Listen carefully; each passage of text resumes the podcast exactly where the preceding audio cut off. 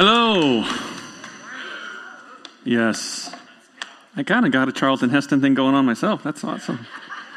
Welcome to those of you in person. Nice to see you.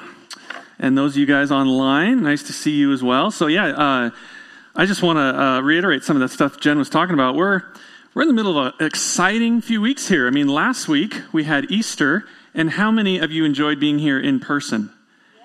Yes. So to give you some context, you know, last year, the year that it was, 2020, uh, we couldn't meet in person, so we did Zoom. And I was I was saying to some folks before the service started, you know, the, the first time we did Zoom, it was cute and it was kind of cool. And oh yeah, oh he's in his pajamas. Oh that's fun. The second time, I was over it. I was I was done. And then by the third time, when we get to Easter, um, I don't even think I was a Christian at that service because. I was sick of Zoom. Still am sick of Zoom. So last week we had a couple great services in person. Next week we're going to do baptism. Um, so uh, we were thinking about it. Uh, the last time we went to two services in October of 2019. Seems like so long ago. So next week is going to be the first time that we actually get to do two services for baptism, which is super super cool. So so that's next week. So what about today? You're like, well, I'm, I'm here today, Tyler. What, what do you have for us today? So, today, with Easter last week, baptism next week, I thought what we would do is kind of get the party started a little bit early. And uh, I want to I wanna answer this question why baptism? And I know, I mean, some of you right now, you're even thinking, why did I show up today? Can, can, can I get on my phone right now? Will he notice? Because this is not the most exciting topic in the world. And I will tell you, yes, you can.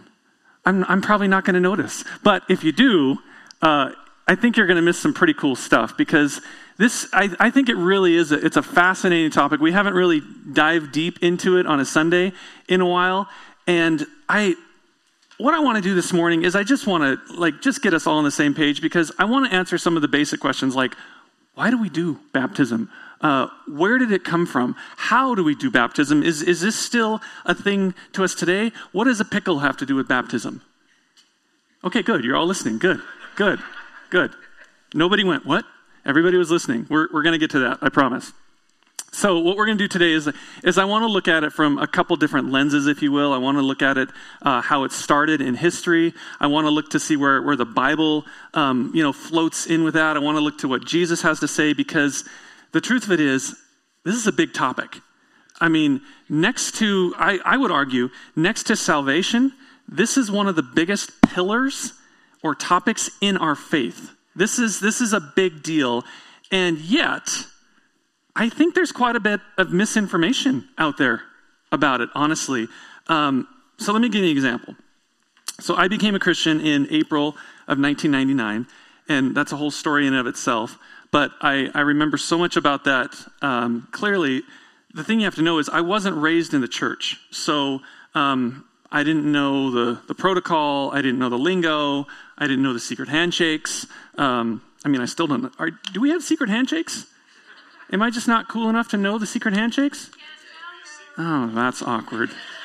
I still don't know the secret handshakes. So um, yeah, so I just I didn't I didn't know any of it, and my parents we we weren't raised in the church, so I didn't I didn't have that to to fall back on. So I was I was clueless.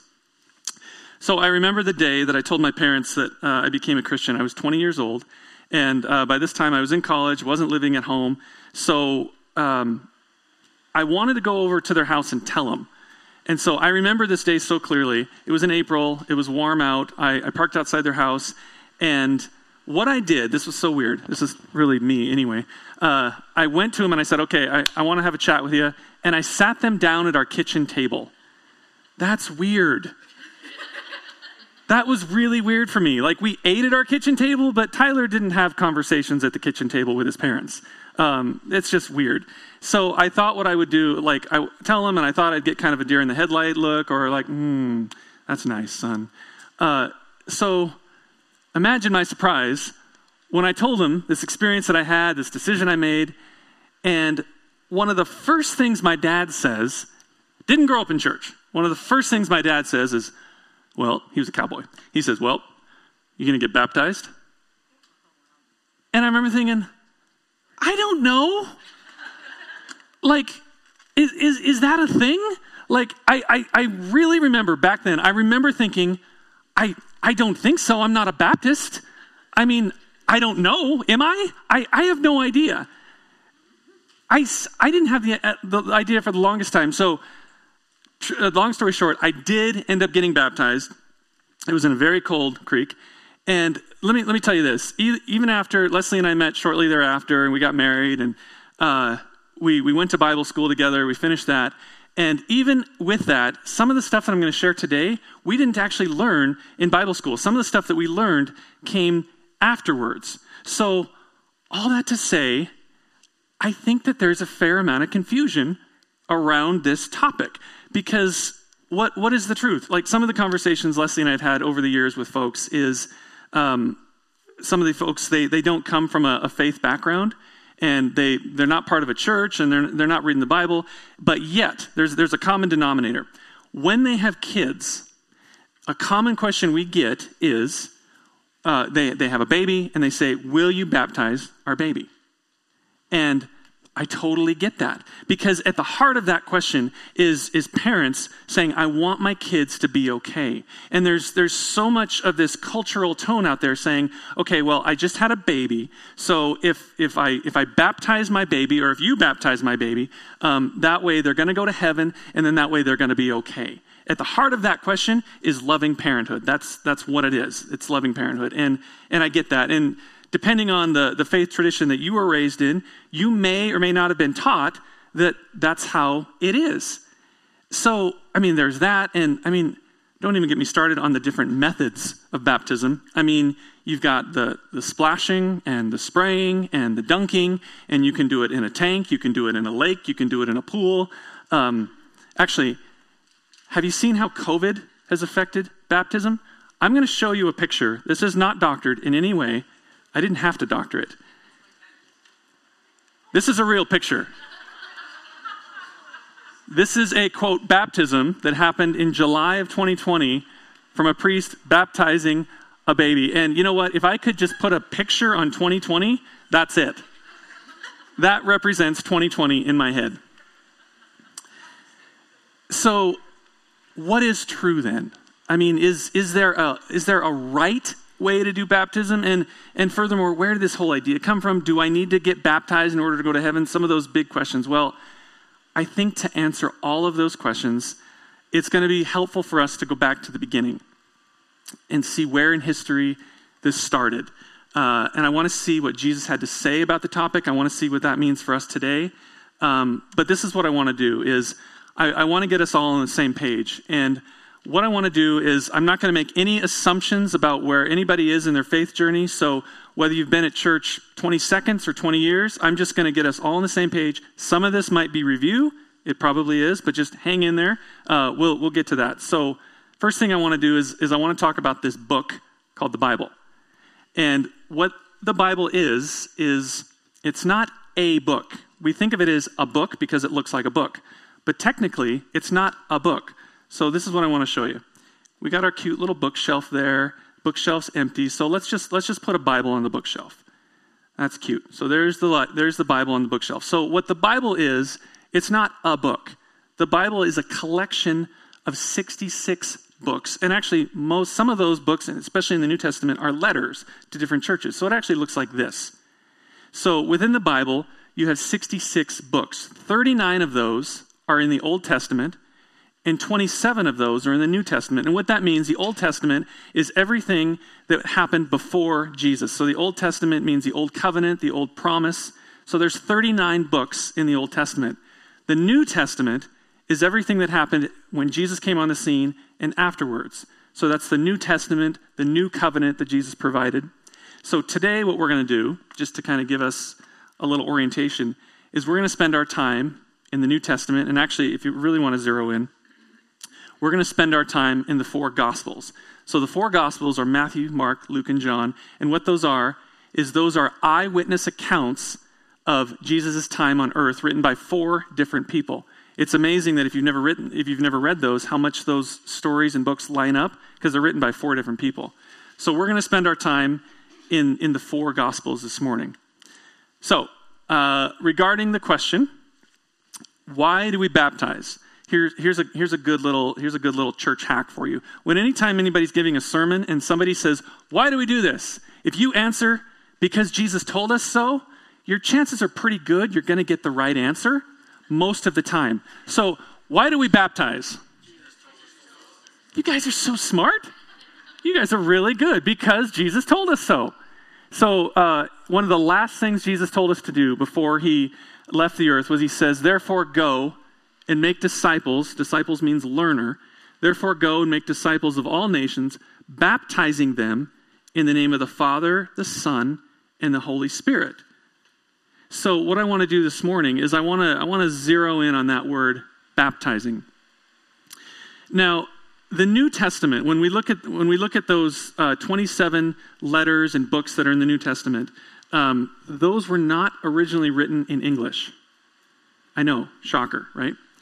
Uh, the New Testament was originally written in Greek, and then it was translated to different languages. One of the ones that we find appealing is English. So, what we're going to be talking about is how it was translated from Greek to English. Now, here's what we didn't know until later what we didn't know, when I say we, it's Leslie and I, uh, what we didn't know until later is the way that it was translated from Greek to English. So, um, originally, what, what was commonly the most common way was that what the scholars would do is they would take Greek words and they would translate these words from Greek to English. So they would take a Greek word and they would find a similar word in English. Everybody still with me? Okay.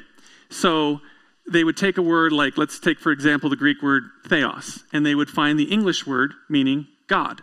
And so that's just a, a clean, straight across translation. Uh, the problem was was that when they would have a Greek word that there was not an English translation for. One of the words in that case was the Greek word for baptize, and it looks like this. So don't let this scare you. We're going to get super familiar with this.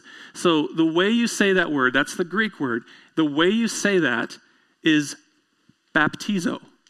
Everybody say baptizo. baptizo. And let's say it again baptizo. baptizo. All right. Now we're speaking Greek. That's really good. Hey, that's all Greek to us, right? Sorry, that wasn't. that was free. So, uh, so here's the problem.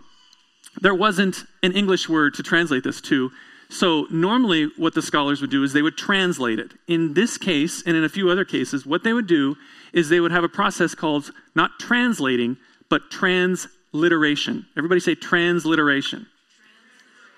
Very good. So, what transliteration is, is you take basically a letter from, a, from the Greek and you find the same letter in the language that you're transliterating it to. So, in this example, they're taking beta in Greek and they match it up to B in English. Or alpha in Greek and they match it up to A. Pi in Greek and they match it up to P. So out of that, out of this Greek word, we get the English word baptizo, which is where we get the word baptism. So they didn't translate that, they transliterated it. Does that make sense? I know this is this is kind of dorky, but hang in there with me. Um, so that's great. I mean, this is this is well and good, and you can impress three people at the next party you go to. Um, but it's the problem is is when you get down the rabbit hole and you look at this word in history, because if I say, let me give you an example. If I say the word baptism to you, if I just say the word baptism, what happens in your brain? Do you do you think of things like that have a faith or maybe a religious tone in them? You think, okay, baptism. That that's a churchy thing right? It wasn't always that way. It wasn't always that way. Uh, the word baptizo, especially in the first century, was a super common word. It didn't have faith connotations to it. It didn't have religious connotations to it. What it meant, the word baptizo, actually meant originally to wash, to plunge, to soak, to dip. That's what it actually meant. And it's, it's super fascinating when you look at this because there's actually records of literature from, from the first century that talk about people drowning and they use the word baptizo. And they talk about ships that went down and they use the word baptizo. And so this word meant to, to wash, to, to plunge. One of the most famous examples um, in these little, you know, scholar circles that are kind of fun to read on the internet. There was a, a philosopher in 200 BC, and the philosopher's name was Candur. And somehow, Candur wrote a recipe for making pickles. Here's your pickle part. Uh, and the recipe twice used the word baptizo. The recipe says you would, you would take the vegetable and you would baptizo it in vinegar, and the recipe had it in there twice. He wasn't, he wasn't baptizing pickles. He was submerging, he was plunging, he was dipping the pickles or the vegetable to make pickles. So it was it was a super common word. Okay, can I confuse it even more? All right. Here's where it gets really really confusing. Sometimes the the Greek translators sometimes they translate it in our Bible. Sometimes the word is translated into wash and sometimes it's transliterated into baptize. This should be confusing at this point. Sometimes it's translated wash, sometimes it's transliterated into baptize. So let me show you a couple examples from the New Testament. So in Mark, the Pharisees and some of the teachers of the law who had come from Jerusalem gathered around Jesus, and some of his disciples eating food with, with hands that were defiled, that is, unwashed. The Pharisees and all the Jews do not eat unless their hands unless they give their hands a ceremonial washing, holding the tradition of the elders. Verse 4 When they come from the marketplace, they do not eat unless they wash, baptizo. So, what's Mark saying here? He's saying that they don't eat unless they're baptized? No. He's saying they don't eat unless they submerge, unless they plunge their hands. That's what he's saying. But it's that, it's that same word, baptizo. So here's another example. In Luke, when Jesus had finished speaking, a Pharisee invited him to eat with him. So he went in and reclined at the table. But the Pharisee was surprised when he noticed that Jesus did not first baptizo before the meal. So what's Luke saying here? Jesus was the, the Pharisee was surprised that Jesus didn't get baptized before the meal? No. He was surprised that Jesus didn't submerge, dip, plunge his hands before the meal. So, all this to say that in our Bibles, sometimes the word is translated wash, and sometimes it's transliterated to baptize. So, here's my question How did this super common word, baptizo, how did this take on the meaning that it has today? How did this common word, baptizo, get attached to faith and to religious tones? Well, uh, what I mentioned at the beginning was the Bible is comprised of the Old Testament and the New Testament. Everybody still with me? Good. So, between what I didn't tell you is that between the Old Testament and the New Testament, there was a little bit of an intermission, I call in my theater world. About 400 years between the last book of Malachi in the Old Testament and the first book of Matthew in the New Testament. So, during these 400 years, nothing was written. And it's largely believed that during these 400 years, Judaism was taking off. And what happened was you have Gentiles, so non Jewish people, for the most part, you and I. And what they wanted is they said, okay, I'm, I'm interested in this. I no longer want to be a Gentile. I, a Gentile. I want to be a Jewish person. How do I do that? And so, in those 400 years, there was a process that started. And I'm, I'm talking huge overview right now, but that's okay. There was a process that started. And there was uh, a little system. And I just want to I just want to give you a, a, super high overview of what they had to go through, what a Gentile person had to go through in order to become Jewish. Number one, had to have a little procedure done. Circumcision. So circumcision is the process in which we never mind. You thought I was going to go there, didn't you? No, no. That's that's all we're going to say. So circumcision had to happen. Number one. So after that, there's going to be so many questions. What what dad, what's he talking about? Not answering that. Uh, number two, uh, you had to participate in a covenant meal. And so this is a meal that you had to observe Passover, that sort of thing. And uh, like I said, I'm just going through these pretty quick. The third one is you had to acknowledge the Old Testament law, meaning the, the Old Testament as we know it, the, the law of Moses. So that means you had to start reading it, you had to start um, reciting it, you had to start memorizing it, but most importantly, you had to start living by it. You had to start acknowledging the Old Testament law. Uh, the fourth thing you had to do is you had to make a sacrifice, and that that varied from time period to time period. The fifth thing, though, for our discussion today, you had to participate in a ceremonial washing. Now, this isn't like baptism that we know today. Um, this was something that you did by yourself. This was a, a, very private thing, and it was it was symbolic. It was it was symbolic of you cleansing your old ways, your old pattern, your old sin, and as you washed, you would become new, and you would be identifying with Judaism, with the God of the Jews. And again, this is something you did by yourself. So now here's something that's interesting the term that they would associate with this ceremonial washing was baptizo, but they would put an adjective in front of baptizo to signify that it was a ceremonial washing. So that if you were a Gentile person and you said, okay, I, I want to become Jewish, you, didn't, you knew that you didn't have to go wash your, your pans and your plates.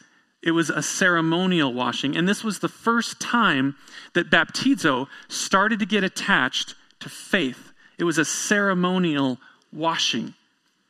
And so, uh, with all of this serving as context, so that's that's just a lot of background, and I really appreciate that you're not sleeping on me right now. It, it really helps my self confidence.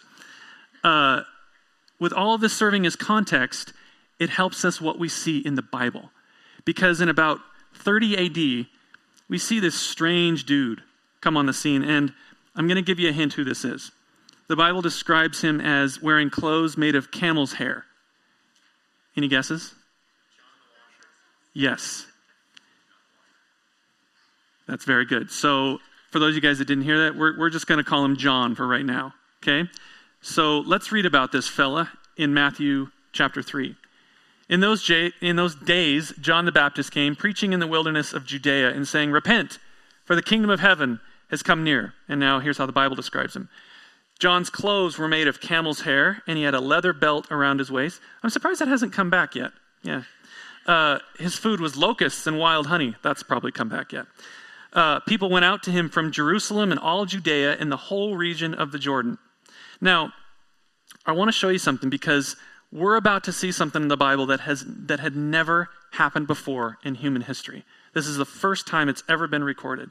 Verse 6 confessing their sins, they were baptized by him in the Jordan River. So now let's let's put this in perspective. Let's just kind of step back for a second. So this guy shows up on the Jordan River. The Jordan River at that time, it was a public place. What I did is is I googled what the Jordan River looks like today. So this photo is from July 2020. So the Jordan River, I mean, think of it like Spring Meadow or Canyon Ferry. This is uh, like in July or August, not right now. Uh, this is it's a public place. So you can bet that children were down there playing. People in that time were probably doing their laundry. I mean everybody was down there. This is a super public place. And this guy comes from judea walks down to the jordan river and he brings this simple message. And he says this. He says repent for the kingdom of heaven has come near. So john is saying repent meaning 180 turn the other way. Stop what you're doing. Go this way. Repent the kingdom of heaven has come near. But then he did the weirdest thing. He did something that nobody had seen before yet. He went into the Jordan River, and people would line up, and he would do some sort of ceremonial washing. He was baptizoing people. But the Jewish people knew that, wait a second, this, this, is the, this is the ceremonial washing that Gentiles have to go through. They knew what he was doing, except John was now doing it in front of people. It was no longer in a tiny room by yourself. He was lining up these people, these people that said, Hey, I believe in the message. The kingdom of heaven is coming near. I want to associate with that. And John says, Okay. And he, what he's doing is he's baptizing people in a public place. Well, as if this wasn't enough, another person comes on the scene. And we're going to look in Matthew, but I love what John's gospel, not John the Baptist, John's gospel says, because in John's gospel, John the Baptist looks at Jesus, and I love what he says. He says, Behold, like there, there's a word. If I said, Behold, everybody looks behind you. But he says, Behold, the Lamb of God who takes away the sin of the world. Like you have to understand, at this point in Jesus' ministry, he just started. Like this is at the at the beginning of his ministry. So a lot of if you did know him, it was Jesus of Nazareth. It wasn't the Lamb of God, and it sure wasn't the God who was going to take away the sin of the world. But John says, "Behold, there he is, the Lamb of God who takes away the sin of the world." So Jesus is walking through, and we're going to pick it up in Matthew. At that time, Jesus came from Galilee to the Jordan to be baptized by John. But John, I think most of us would do this, John tried to prevent him, saying, Hey, I need to be baptized by you, and do you come to me? And Jesus replied, Let it be so now. It is fitting for us to fulfill all righteousness in this way. Then John permitted him. I love this part. This is super cool. Check this out. As soon as Jesus was baptized, Jesus went up out of the water. Suddenly the heavens were opened, and he saw the Spirit of God descending like a dove and resting on him. And a voice from heaven said, This is my beloved Son in whom I am well pleased. Is that a cool moment in Scripture or what? So, this is just a little side note here because this is so cool. I have to tell you about this. That for the, the Spirit of God, for it to be pictured as a dove, it, it's probably not that big of a deal to us because it's Bible language and, and we don't you know, fully understand. But when Matthew was writing this and the other gospel writers, when they were writing this, it was really rare to refer to God as a dove. There was only one other place that the Spirit of God was likened to a dove, and that was in the original Hebrew scriptures. So, what we know is the Old Testament. Matthew and the other gospel writers, I believe they were making a call out back to the beginning because in Genesis 1 2, in the original Hebrew, it basically says, And the earth was without form and empty, and darkness was on the face of the deep. This is when God is creating the world. And the Spirit of God and the Spirit of God fluttered above the face of the waters like a dove. It's the only other time that the Spirit of God was mentioned. And so I believe that this was a call out because I believe that the gospel writers, Matthew, Mark, Luke, and John, they were saying, hey, remember in the beginning of the world that the triune God was there. God the Father was there in the voice, Jesus was there in the Word, and the Spirit of God was hovering over the earth like a dove. The triune God created the world. The only other time that is mentioned is in Jesus' baptism. As if to say, creating the world took the triune God, and you know what? Rescuing the world, at the, beginning of rescue and redemption for the world, the triune God was present again. God the Father was there in the voice, Jesus was obviously there, and the Spirit of God was descended upon him like a dove. Isn't that cool? I just think that's a super cool call out that it's, it's one of those little details that, that we, we might miss in, in the gospel. So, back to the story. So, what Jesus was doing is he was identifying and agreeing with, with John's message that the kingdom of heaven is near. And what happened after that is, is Jesus' disciples, they began baptizoing people, and uh, this was, was, it was public evidence of, of what was happening. And what I love about that whole scene is that all these people were on the Jordan River and they didn't say, okay, I agree with that. I'm going to go home and just agree with that. They said, no, I'm going to agree with that. And John says, okay, we're going to do it right here in the front of everybody. So that's how baptism got launched. John the Baptist was the first baptizer. So John the Baptist, I can't I, I don't know who said it, but that's right. John the Baptist is John the washer. That's what his name means. John the Dipper, John the Plunger, John the Washer. That's what that means. Uh, he was the first baptizer, and it took off from there. So then, what does that mean for us today? Just a, a couple quick statements to, to wrap us up here. What baptism is, at its core, then, is it's a public declaration of a personal decision. That's what baptism is. It's a public declaration of a personal decision. What we see in the story with those folks at the Jordan River, and then there's, there's other stories in the New Testament of people being baptized, what we see is that these people understand the significance of what's going on in their faith journey. They understand what's going on, they understand the decision they made, and then they decide that they want to be baptized. See, that's why we don't baptize infants. And we don't baptize children who are too young to realize what's going on because what we see in the New Testament, what we see that Jesus taught us, is it's a public declaration of a personal decision. Everybody that got baptized in the New Testament knew what was going on, they knew the decision they were making, and it was a public declaration saying, I want to associate myself with that message. I am part of that message, I am part of what you're doing, and I'm in. it was a public declaration of a personal decision. So then, number two, then, is baptism is not a condition of salvation. Let me say that again. Baptism is not a condition of salvation, but I believe it's evidence of salvation. Baptism is not a condition of salvation, it's evidence. So what we see again, what we see in the Bible is it's it's and let me let me break this down. Baptism is not a condition of whether or not you go to heaven. It's just not. And if you want to see a really clear example of this, think about we often tell this story on Easter, but think about the story of when Jesus was crucified. You remember the two other fellas that were baptized with him? There were two other criminals on either side of him, the Bible says, that were crucified with him. Now, if you remember with, with crucifixion, that was one of the most painful and really one of the most humiliating ways to die. I mean, they didn't they didn't do this often. This was reserved for the worst of the worst. So, the religious leaders in that day, when you have this guy come on the scene that was the carpenter's son, and he's basically threatening in their minds, he's threatening to overthrow their whole way of life, their whole government, then they basically said, "Okay, Jesus must die." And they said, "Well, if you're if you're promising or if you're basically saying that you can do all this stuff, we're going to crucify you." So, as Jesus is being crucified, they have these other two criminals alongside of him. Now, here's what's interesting. As they're being as the three of them are being crucified, one of the criminals starts hurling all these insults at Jesus. The guy was just plain rude. I mean, let's just call it what it is. He just starts hurling all these insults at Jesus. The other criminal doesn't. This is what the other criminal says.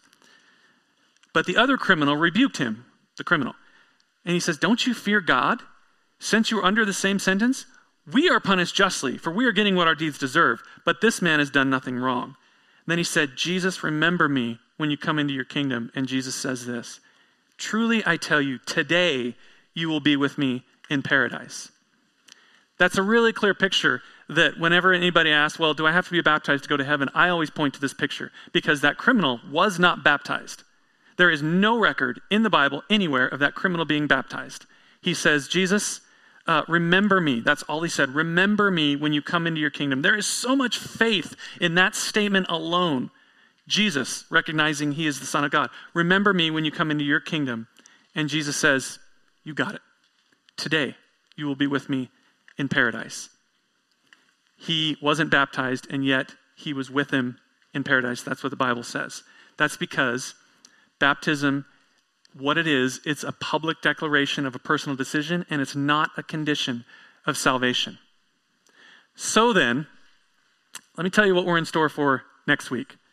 Um, next week, we're going to celebrate with some folks. That's what we're going to do because, like I say, we haven't we haven't done this in a year. We might have to remember how to do this. Um, we're we're looking super forward to it. If you've never been part of one of our baptism services, let me tell you what we do. We uh, we come up and we have you know worship as normal in the beginning, but then it's going to look a little different because we're going to have a tank right here, front and center, right here in the stage in the, in, at the front of our service. And what we do is we, we have folks come up, we, we line them up, and we go through them one by one. And you guys, let me just tell you, this is a big, big, I'm sure you guys know this, but this is a big, big moment in these folks' lives. And I, I mean, I know it was big in my life, but we, we give them, it's one by one, and, and we pray with them, and, and we, we dunk them in the tank, and I'm not going to promise the temperature of the water is going to be warm. I mean, Jason does a great job at that, but sometimes it's warm, sometimes it's not. So uh, we dunk the folks. It's a great time. So what I would ask is if um, if you know somebody that's being baptized, if if you're a friend or a family member, come up, come up with them. I mean, it's going to be a very particip- participatory service anyway. Um, we're going to obviously we're going to stream it online, but if, if you know one of the folks, come up because we would love to have you pray with them. We'd love to have you just be part of the service with these folks because at the core, what it is, it's a celebration. And so we are we are super excited to do that. Um, if you have any questions about that, uh, Jason or, or, one of us would, would love to answer those questions on baptism. We are going to do another one. Uh, like Jen said, we try to do a few of them throughout the year. So the next one, if you haven't gotten in on this one, the next one, we're going to do it out at Canyon Ferry Lake. Just like I was saying, the Jordan River right? we do it in the summer. We do it at Canyon Ferry Lake. It's a great time. We always do like a potluck. So it's, it's going to be a great time. So next week, I would encourage you, join us. Join us. Uh, if you if you want to join us online, that's okay. But man, baptism is so fun to be here. It's so fun to be here. I, I really encourage you guys to to join us. So let me pray with us, and then uh, we'll, we'll close our service. Lord, thank you so much, God, for Mount Helena Community Church. Father, thank you that um, the church was your idea. Father, the church is a family, it, it's a group of people, God, and it, it, was your idea, Father. And I, I just thank you for these folks, Lord. I, I thank you that we get to celebrate next week, Father. I thank you that we get to have a baptism service just as, as you showed us the way, Father, in the New Testament, Lord. And I, I just pray a blessing on these folks as, as we go, Lord. I pray that we would, we would be a light this week, God, to our community, Lord. We would be a source of hope to our community this week, Father. And I just pray that above all else, God, that we would be a blessing to you. In Jesus' name, amen.